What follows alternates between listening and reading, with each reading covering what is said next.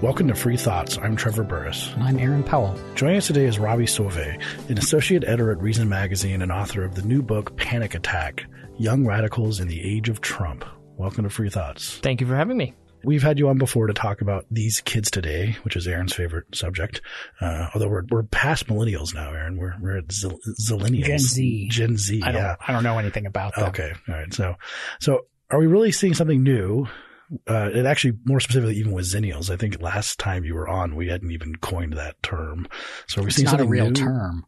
We, we, he made it. It's in the book. it's well to to, uh, to explain all of that. So yeah, millennials were the the previous young generation, people born between you know 80 and 2000 roughly. Some people draw that more narrowly, or no one no one goes more broadly than that, but 80 to 2000. Uh, next is Gen uh, Gen Z. Um, to get the combination of the two groups, I call them zillennials when we're talking about both. Um, Xennials would technically be Gen X and millennials, so that's that's the terminology um, uh, clarification. And I'm I try to be careful about drawing broad characterizations about entire generations. You know, generational trend stuff is always a little suspect in my view. Except for baby boomers, we can throw them under the They're bus. horrible, yeah, right? we can throw them All, under the bus every as single much one as possible. of Yeah. So what what I have noticed and what I write about in the book is um, the most militant and activist wing of the young generation uh, who are active particularly on college campuses, but also on social media, are going to go on to occupy interesting places in media companies, private businesses, and who have. Um, uh, developed very hostile ideas to the concept of free expression, to things that that progressives and even progressive activists used to hold in high regard. Their views towards these things have changed. Again, not the entire generation, not all young people are a problem, but uh, in places where very politically, ideologically active young people have some degree of power, you've seen uh, kind of. Uh, frightening and in some cases entertaining and frightening uh, challenges to liberal norms or classically liberal norms. You said these are the kids who are um, militant and activist, right? Are but are we talking specifically the left, or is this is this a phenomenon limited to kids on the progressive left? Or are there the militant activists among the right too? Uh, certainly on the right as well. And in my book, I, I spend a whole chapter talking about the development of what I see as the kind of uh, identity politics co- uh, coalition on the young right, which is the alt right, um, who are who are more horrifying even and ho- hold horrible uh, uh, views on uh, race and nationalism, etc. Uh, who are responsible for um, a small, not a negligible, a small amount of violence, uh, but also tons of harassment online. Is is what I think has been their main uh, evil contribution. So I, I there that's and they didn't they didn't exist you know 15 years ago or they didn't know to find each other. They didn't know how to join up because you didn't have social media. Social media has allowed um, small contingents of like-minded people to find each other and uh, and make life miserable for a lot of people. It's always done. It's also done a lot of good. It's also allowed people to to find it, uh, people who share their interests and communicate across you know vast geographical distances, uh, which is good.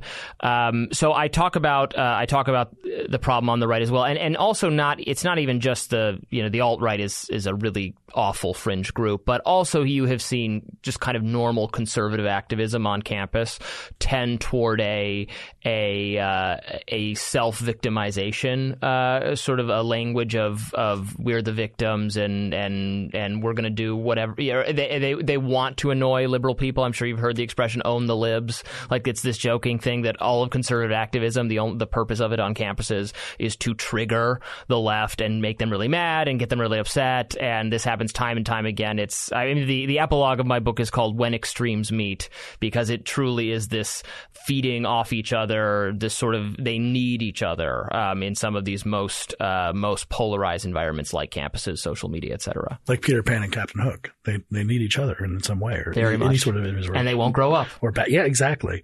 Uh, so, is there a first mover in this? I mean, so you point out that obviously Trump's election caused a bunch of things to happen, and maybe move this along further. So can we say like the left moved first and then the right reacted, or is it just sort of, or is the right is a manifestation, Trump is a manifestation of these bad tendencies on the right, and then left came in, or and uh, just to add to that question, what's the timeline look like? Like, is this something that it it wasn't there. The the kind of behavior and the kind of attitude you're talking about like didn't exist, and then the millennials hit college and suddenly boom, there it all was, or has it been emerging slowly over time, even into you know prior generations? So it's it's hard to say who's struck first. It's like a it's a feud between families or somewhere. Each has their own narrative for how they did nothing wrong, and it was the, the neighbors who made off with the, the flock or something. I, I, don't, I don't know what the, the hat, what, I'm going with this. And. Exactly. It's a flock. It's a sheep. It's something. Um, it is true, however, that so so many of the kind of incidents I'm writing about in the book, things we've seen on campuses with with invited speakers being shut down or even greeted with violence, their uh, professors being in uh, being investigated at the behest of their students, the liberal professors. I mean, this is something happening to very far left professors who have said something in class that is somehow out of step with what young people think about maybe race or gender, and you'll have you know you could snap your fingers and someone will complain and the professor, even if they have uh, tenure, academic freedom, et cetera, can be in trouble. This is a phenomenon we definitely started seeing happening more often uh, in, I would say, 2013 ish. 2013, 2014. So I graduated from the University of Michigan in 2010.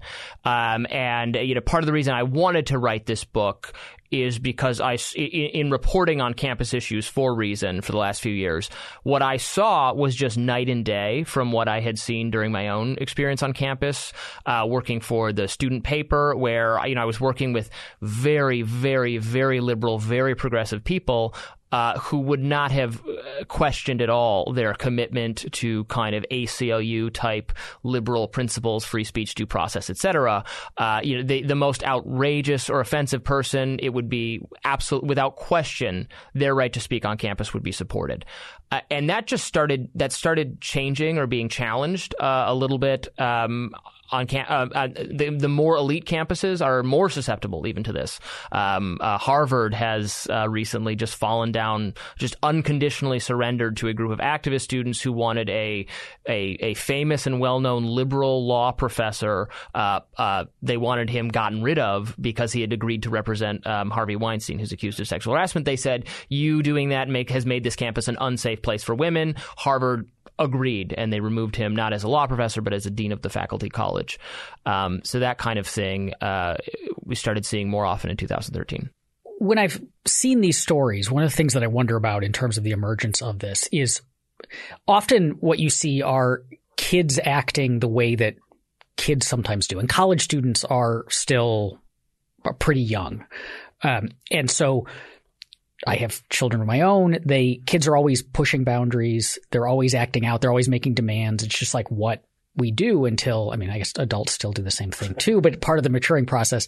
Um, and and so whether this is a change in the way that college students are acting or the attitudes they have versus a way that the administration is responding to them. That that if you you know you criticize a professor, you get upset. Some professor says something you don't like, and that happens all the time, right? And so maybe in the past, you you send a complaint and it just gets ignored. But now, if the administration is like, "Oh, right, we're gonna we're gonna investigate that," then you've got a taste for it, and other people do it. And so, does has there been a change in the way that administration treats this behavior, such that it's either encouraging or not clamping down on it? Uh, yes, um, perhaps predominantly because I mean the number of administrators that there are has grown so tremendously over the last twenty years. Uh, you know, if you look at faculty salaries, they haven't really gone anywhere. They haven't hired tons new faculty member. The proportion of faculty members to students is, I think, roughly the same at most colleges. The number of administrators towards students has skyrocketed. These people are paid very well. Often, uh, often they're the you know the top, however many uh, public employees in any state are university administrators. Uh, there you know there can be like a hundred people making more than a hundred k sometimes in uh, in uh, administrative positions. So there's a lot more people whose job ostensibly is to give students what they want, and so the more of those people there are, I think the more likely their the demands the students are making are are going to be taken seriously. Um, but I do think the there's also been a qualitative change to some degree in the things students are demanding. Uh, student demands in in sort of previous generations activist movements were often anti-authoritarian in uh, in character. I, I, mean, I write about this in the book, going back to Berkeley and the free speech movement, uh, which which you know loved the concept of free speech, that thought the administ- that wanted to cast off the shackles the administration at Berkeley had imposed on who could speak on campus, um, and which were really which there were really ridiculous rules for who could speak on campus.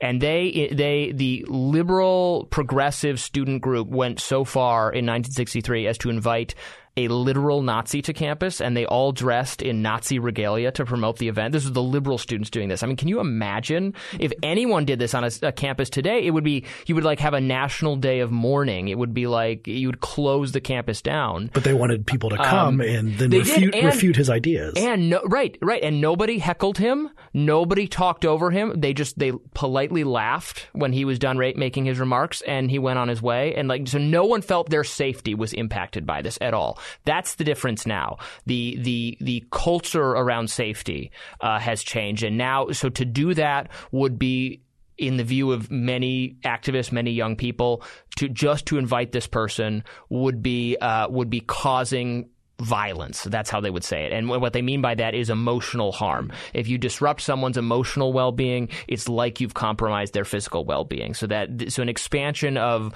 of uh, mental health or uh, comfort, mental comfort, having uh, being part a part a fundamental part of your safety that the administration is responsible for preventing any harm to that is is a huge trend that has occurred.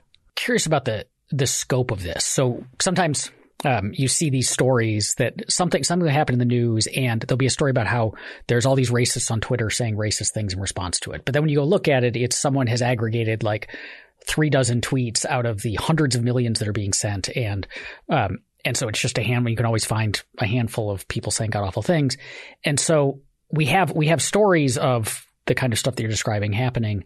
Um, but there's also there's a shockingly large number of four year colleges and universities in the U.S. Like I looked it up at it's one like point. Over 500. I think. Oh, it's over. It's like in the 2,000 oh, plus range. Yeah, I guess very sense. very large number. Um, I don't actually know how they physically like where they all are, but so is this is this something that we're seeing across that extraordinarily large number of universities, or is it a handful of stories that um, I mean, I don't want to say it's like just like the finding the 12 racists on Twitter thing, but is it like concentrated? So it's just a thing of like liberal arts universities, which are a very small number of them, or just a thing among the, the elite Ivies, which are again a very small number. Like, so if you're, is the average college student, what's the likely the average college student across the country is experiencing this sort of thing?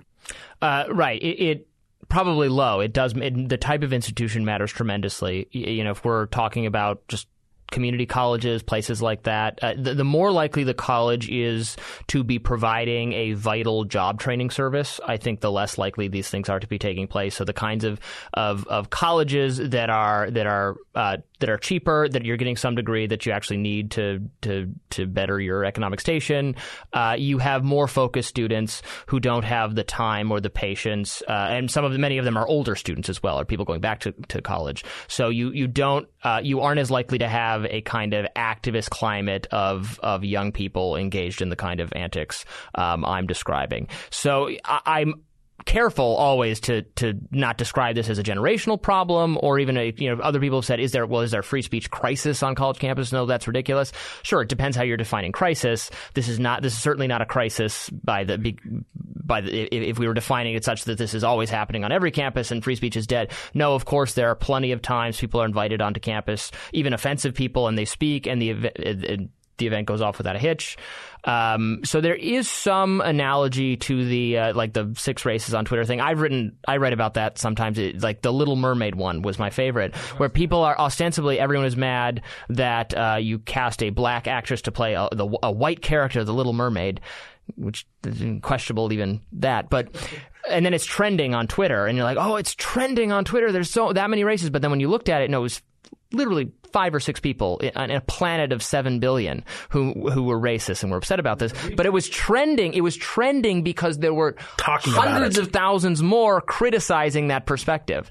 Um, so we do have to be uh, have to be careful about that. But also, you know, and if it was just college students, college student says stupid thing.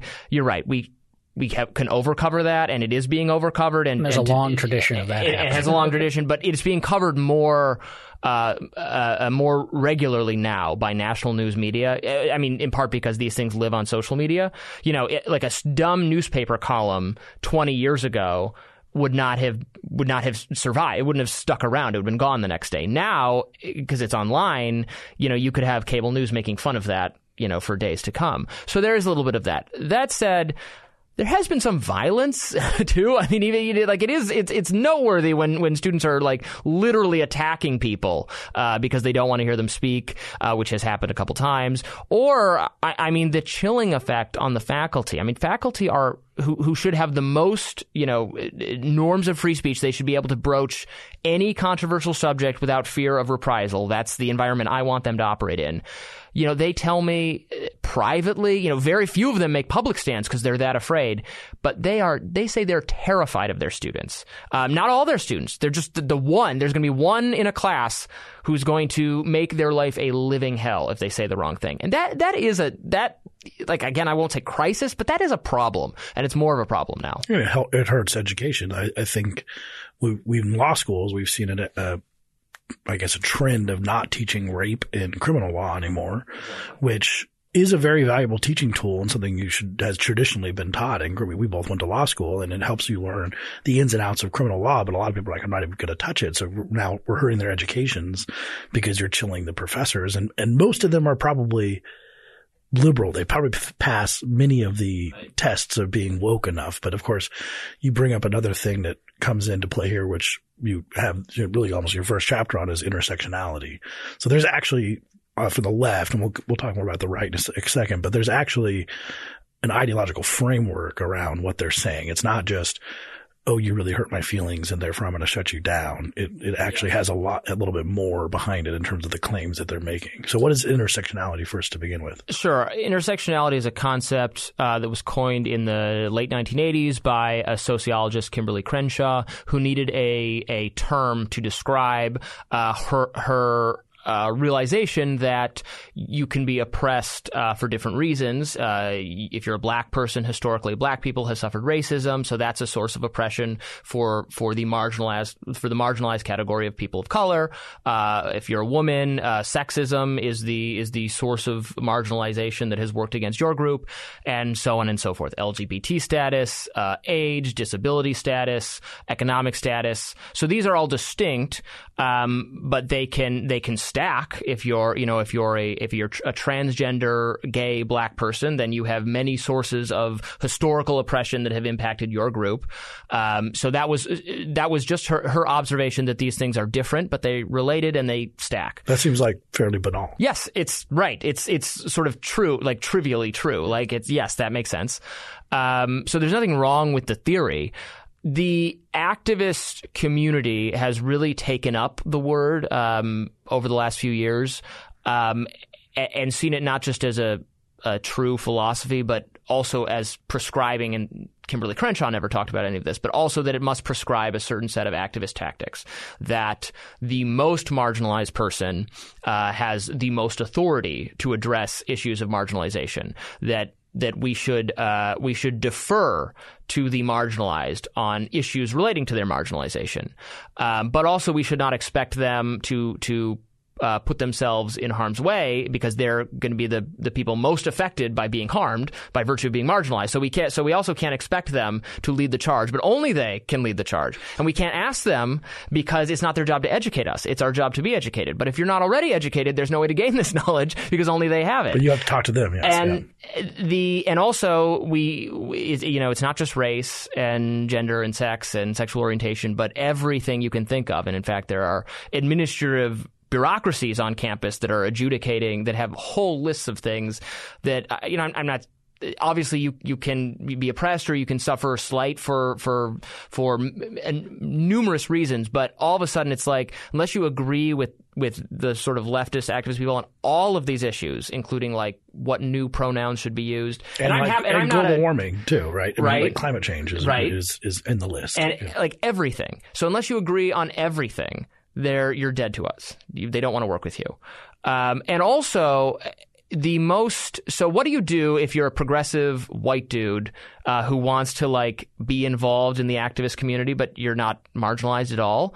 So the category that is easiest to exaggerate or to claim to be some member of is mental health because it has no it, it not like race or gender or something where you, objective you can, component or, right. or, or less objective. Which is I so I strongly suspect that is part of the reason. We've seen so many more young people young activists progressive people people talking openly about their mental health and that they have PTSD and that they're triggered and that you can't say anything in class that would offend them because you will compromise their safety. That is a that it's like a power move. That's saying yes, I am so committed and I am so progressive that it is it is killing me to to hold these ideas and that and and and that's how I should have power in this group. What you've described, it's how we how we deal with that because the underlying the underlying motivation, so the intersectionality as you the, the initial way the term was used makes perfect sense um, and seems totally reasonable.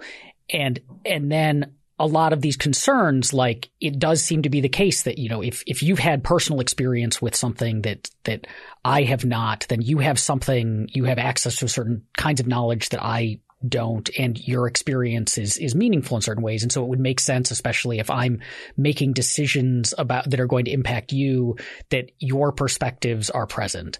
And that if if you're if you're part of a marginalized group then traditionally your perspectives have been kind of kept out of the situation out of the conversations. And so we ought to make an effort to include them. Like all of these things seem perfectly reasonable. Um, and and even like the mental health, like it might be that the mental health, yes, there can be people exaggerating, but also mental health has been something that is traditionally, it's not okay to talk about. It's not okay to admit, um, especially like among men that, you know, men are mm-hmm. supposed to mm-hmm. be strong and stoic and not have these emotions and whatever.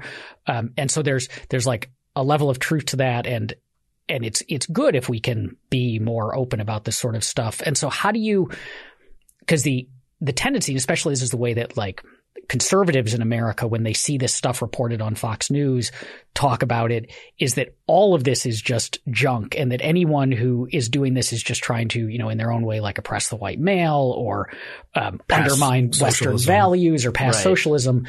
Um, but this seems to fit too with like when people when when something's been when a certain you know when we embrace a new set of values we're often like the recent convert even if they're converted to a good set of ideas is usually the most zealous mm-hmm. right and then they after time of wrestling with it tone it down so how do you walk that line how do you discuss this and identify the problems with it without at the same time falling into the trap of saying like it's all junk and everything about it is bad. Yeah, I mean, it's a very difficult line to walk uh, in that there's I, I, think I'm one of very few people walking it, right? Because a lot of uh, critics of the, the, the things I'm also criticizing, you're exactly right, taking in that go way too far um, and are just trying to, you know, they're, they're objecting to these things because, but they have their own sort of conservative uh, uh, social views that they want to force on everyone. Um, so it's it's not that they don't object to the forcing of views; they just don't like the views. Um, and uh, you can, you know, you can whip people up to be afraid that there's more of these young people than there actually are. Um, but I do, uh, but I do think some of it so the, right some of the things that are that are that are true yes we should listen to groups that have historically been oppressed that we, we've not listened to but the intersectional activist is saying that the reason this person has value is because they belong to this group, not because they might have been oppressed or something. It, it's not a it's not an individualist ethos, which is what um, concerns me. And also, uh, and yes, we should. It's great that we've destigmatized mental health and that people who need uh, treatment are able are are are able to get it and, and are asking for it and being proactive about it. But there is there is a level of openness to talking about mental health on campus that that seems uh, unhealthy to me. I, I visited uh, Arizona State University for some research for this book. It's the most beautiful campus on earth. It's a very happy place, and every couple feet there's a sign like saying, "Have you remembered to breathe today?" You should visit the mental health facility. Like there's there's a level of like there must be something wrong with you. It's life is so hard, and you're you, are you sure you you something must be going on that's like you're going to convince or maybe incentivize people to think there's something wrong with them when there's not. Uh, that I, I actually do think is going on uh, a little bit. I, I interviewed a professor. It's one of the probably most entertaining anecdotes in the book um, who talks about, you know, she's a professor of, of theater, of acting at a liberal arts college, and she's she's very left of center. And she said every single student in her class, her very privileged, mostly white students, claimed at some point to be suffering from PTSD, and it was derailing the entire class. That any feedback she gave them uh, they said, no, you're triggering my PTSD. This is acting class. This, this is, is acting class. So she was saying, and then, so there was no way to do it. Like, if you were having men play women roles, that was triggering. But if you were having men play men roles, that was triggering for playing into the, like, there was no way to satisfy 18 conflicting, competing uh, desire. They all thought that it was totally their prerogative to contact her at any time and talk to her about the, their mental health problem, any grade, any feedback she gave them. Like, this is, this is, this is not the first time I've heard this from a professor of acting specifically. So, uh, so there is something going on. Uh, yes, does that make easy outrage bait for right of center media and people? Yes. So it is hard to, you know, I also, I also try to, the way I, I try to distance myself from them is to then also criticize, um, the conservative groups and the conservative students who, you know, they'll write an art, they'll, or they'll take a video of their professor saying something un-American, how dare they? And then, you know, there's a couple media sites that will run it and say, oh, professor, you know, says flag is bad, how dare they? And, uh, I, so I try to make fun of that uh, too, which is equally absurd. I don't like the term, but I guess that means snowflakes all around. But, yes. but you know, it's interesting because we don't want to diminish mental health, but as you point out earlier, there's some incentive to claim it. And the Jonathan Haidt and Greg Lukianoff point this off in, uh, in Coddling of the American Mind that trauma used to mean related to physical violence. So, so soldiers who had their legs bro- blown off had PTSD and it's been continually defined broader and like down. So, so no physical harm needed and then broader things that can give you trauma. And that gives them a lot of weapons in this situation. But even in that, it also seems like they're claiming this strange status. And, and Andrew Sullivan wrote a thing a couple of years ago because it was, is intersectionality a religion? And he made some interesting points there. Where it, it doesn't have to be. So maybe the line that Aaron asked about, it doesn't have to be a religion. It can be an interesting critical point that you should be considering. Uh, but in some of the things in terms of being pure, having original sin, having heresies, having the kind of like witches that are in the area. You have a chapter called Burn the Witch, but like witches, witches are bad because they, people can hear them and then they can change thoughts in their mind and they can turn them away from the true faith.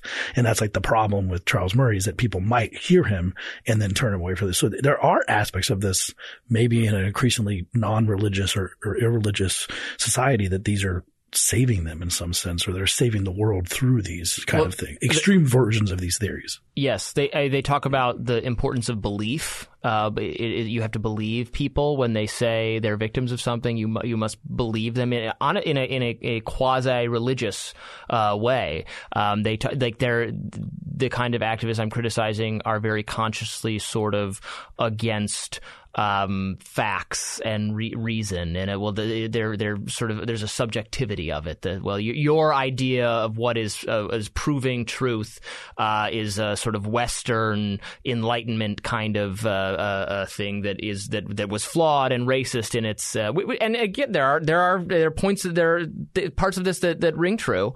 Uh, you know, people who have who have said we're going to just you know base everything on science and reason have have have done have committed horrible atrocities. So so it's not wrong to question. I'm totally for questioning. Um, but they uh, but it, it does have this. Uh, uh, uh quasi uh, religious category, and also the, the, the confession, you know, what's wrong. You have to confess what's wrong with you, and that that's what gives you sort of power and some right to be part of our circle, like an initiation. Like if there's, if, if you're, tr- if you were truly one of us, you would be suffering from PTSD. Is sort of because you would see how bad the world right, is, right. and you it would, be, make you very upset. Yeah. to the point of trauma. And and one of their, you know, one of their most common demands that has gotten a lot of publicity, for instance, is trigger warnings, uh, mandatory trigger warnings. They wanted their professors to have to warn them before they were going to encounter material in class that would trigger their PTSD. Of course, that doesn't really make much sense because you know what, what triggers in for actual PTSD, what triggers it is not always like talking about the exact, exact thing. thing yeah. It's it's a smell or a sound or something that calls to you know some that you couldn't warn someone because you wouldn't know exactly what it is. But also, I've been glad now to see finally another study. I think there's a third or fourth study has come out just a few weeks ago, finding that uh, trigger warnings do no good and if anything may do harm even for people who suffer from uh, from some form of trauma uh, because you're preparing them to be scared. You're you're telling them that like this is going to scare you, and then it heightens their anxiety, and then the thing is not not actually so scary. So there now have been so many studies showing that this concept has really no value. I'm, I actually think it might be fading or starting to fade. There there was a a writer at Slate had a headline or something saying okay, I'm finally changed my mind about trigger warnings. I'm like, great, good. We need more people to do this. You said that you saw this really taking off in 2014, mm-hmm. thereabout. So we're half a decade in, which is not long. Um, and we had we had the the a PC bubble in the 90s. Um, then there were books like politically incorrect bedtime stories. It was a bestseller, you know, making fun of this, and it it blew like that PC bubble blew over, right? Um, so is this a bubble or a fad? Like everyone, like every kid goes through a goth stage, but that doesn't mean that like they went through the goth stage and now as like a 40 year old middle manager somewhere, they're still gothing it up, right? Um, is this a, is this a phase that is going to blow over or these kids are going to outgrow it? Or do you see this as something that they will take with them and continue throughout their life. And as they get into positions of authority themselves or into places where they have more influence, this stuff is going to have pernicious effects that reach outside of just some speakers yelled at on campus. I think it will continue to have very pernicious effects, uh, even if it is a bit of a fad, and even if uh, the the numbers of young people engaged in these kinds of things is not increasing or even is decreasing because it only takes a few. And it has it has truly only been a few at these colleges. Even at the even at Oberlin or Reed or your your most insane university it's still going to be a handful of young people who are majoring in uh, a, a, sociology or or a, a, a, critical studies kind of class or, or a, activist studies kind of class uh, who have been who have been filing complaints or staging protests or in some cases engaged in violence. Um, very few people, and they have changed. They have had a substantial effect on campus culture with the changing of of uh, with Title IX, for instance, which is is the uh, the statute relating to uh, to sex and gender discrimination that was has been used by them to to suppress uh, all sorts of speech by other students and by professors that it, is, it some has something to do with sex or gender. So my concern is you just hire a couple of those people, uh, and some of them will get jobs, and they will weaponize the sort of laws or, or policies against harassment in the exact same way. And even if it's a even if it's a even if it's one percent of of these kinds of of uh, people, there will still be compliance. There will still be a fear of them. There has been a fear of them, even though, again, they're this super minority. There will be, you know, you will see things like uh, I'm very concerned about things like uh, James Damore, the guy who who uh, was fired by Google uh, for for an internal note um, uh, criticizing some of their their policies. But he was it, trying to it, rock the boat. I mean, it'd be hard to work with him for some people after that. Um, and they can fire whoever they want. That's true. Um, but the issue is they feel they have to fire him because he's made the place an unsafe workplace oh, well, that environment. Is, that That's the concern. The law, That's yeah. why Kevin Williamson cannot work at the Atlantic. It was not even that it was not. I mean, they hired him in the first place, so it was not that he holds views we we don't want him to publish, uh, which would be fine. They could fire him again, like for any reason. He was fired because there was someone at the Atlantic uh, who felt it was going to be a hostile workplace environment to employ someone who had this view. Which is Supreme, Supreme is, Court uh, employment law right, language. Yes. That is the concerning aspect of this to me. Or those people are going to work at places like Facebook and Twitter and are going to be setting policies for what kind of speech is permitted and again, I so I completely support the company's rights to ban whoever they want, but they're going to be setting these policies because of administrative uh, compliance or fear of getting themselves in legal trouble or or, or bad publicity or something for uh, these kind of the, the super woke minority, and I think that is concerning. You mentioned Oberlin, and that's where this recent case with the bakery thing yeah. is, right? Yeah. Um, and so is that is that a possible way that we start to see pushback on it? So in this this case, the students decided that a bakery was irredeemably racist, um, and started boycotting it and the administration it looks like got involved in supporting this and the bakery owner sued and won a very large settlement.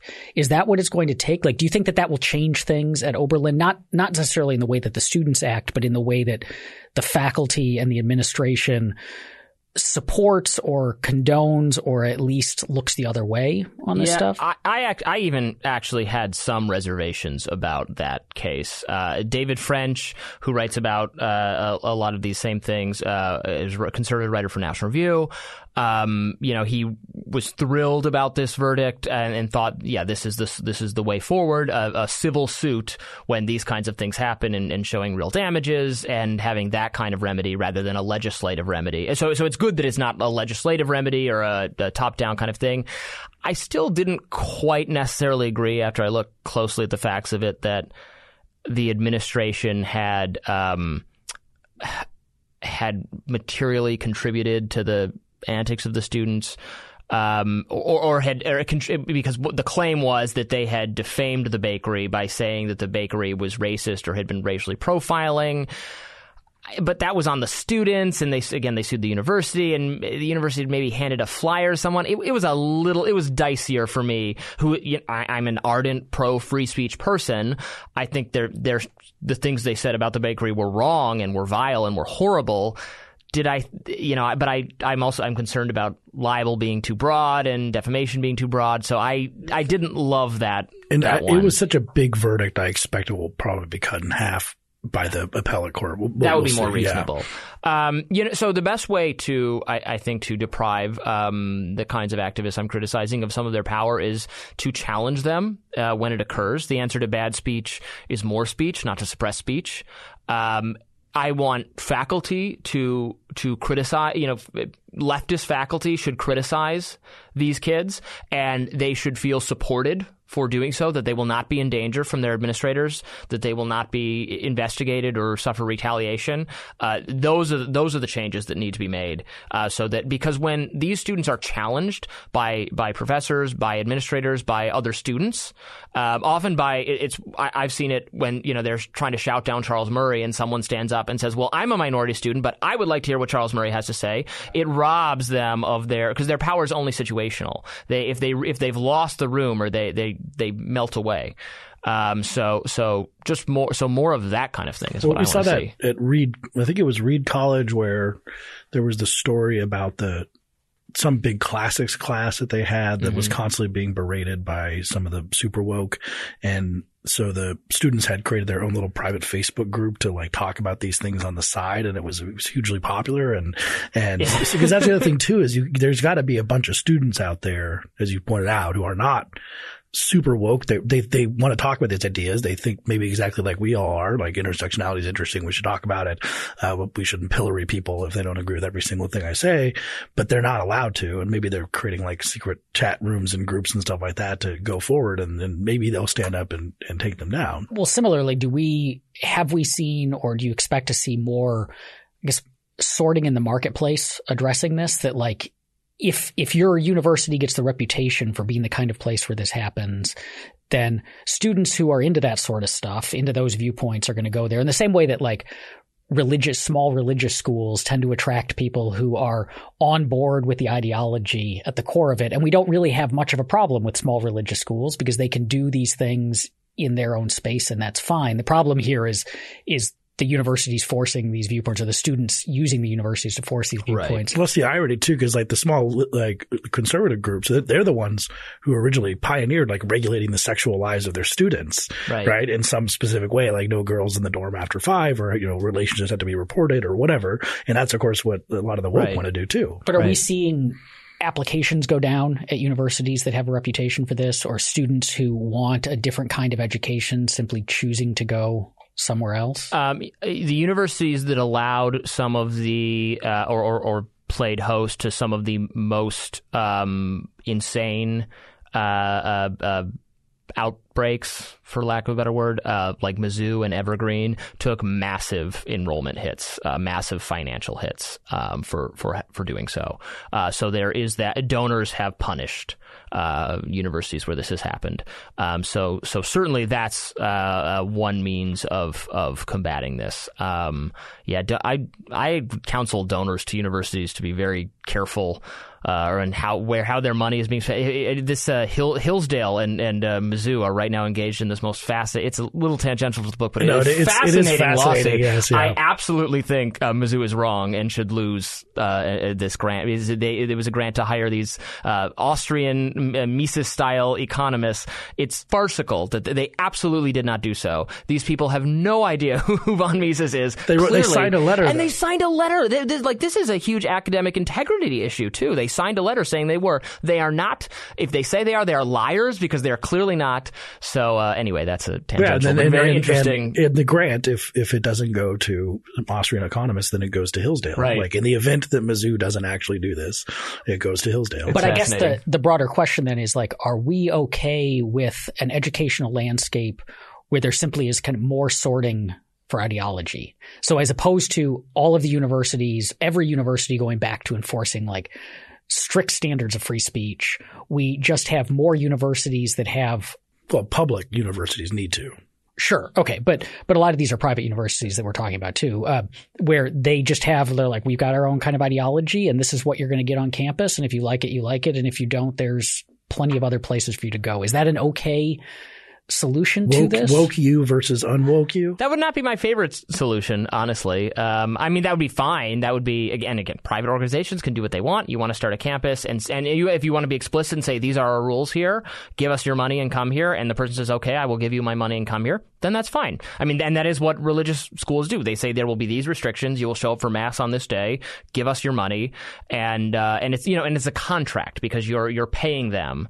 Um, it's not to me. It's different than like social media where the, you're not even paying for a service, so you really have no right to complain. Like if they just arbitrarily ban you, oh well, yeah. you know, you didn't. You're not paying for this. You are paying for the university education.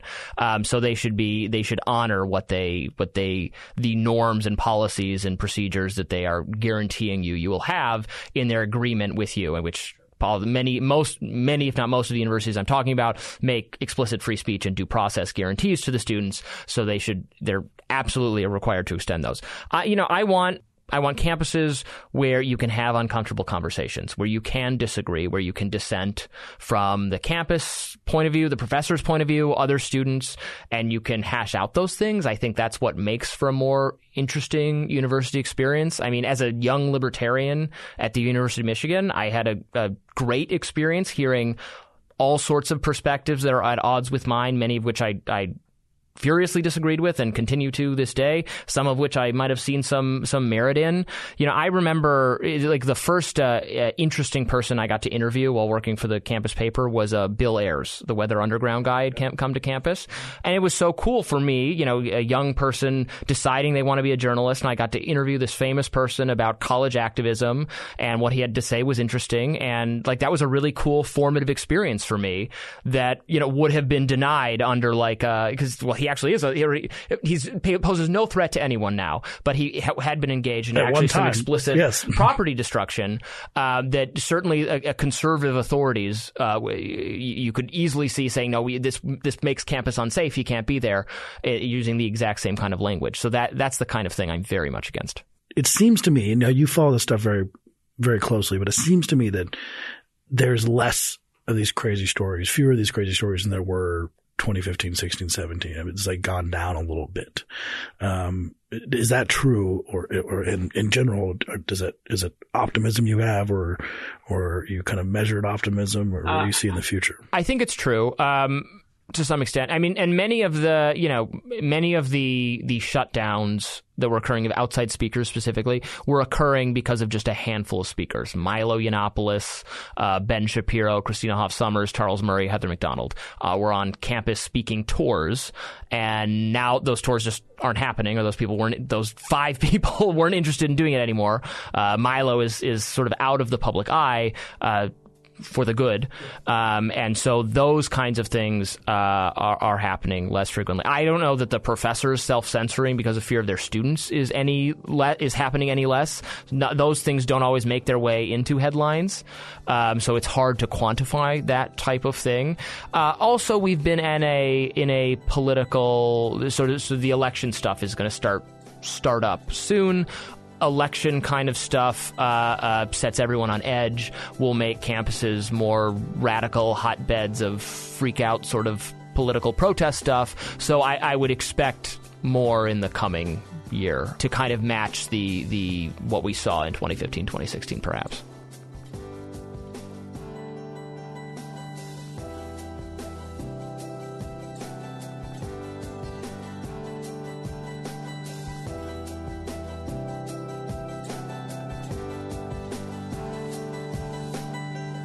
Thank you for listening. If you enjoy Free Thoughts, rate and review us on Apple Podcasts or in your favorite podcast app. Free Thoughts is produced by Tess Terrible and Landry Ayres. To learn more, visit us on the web at www.libertarianism.org.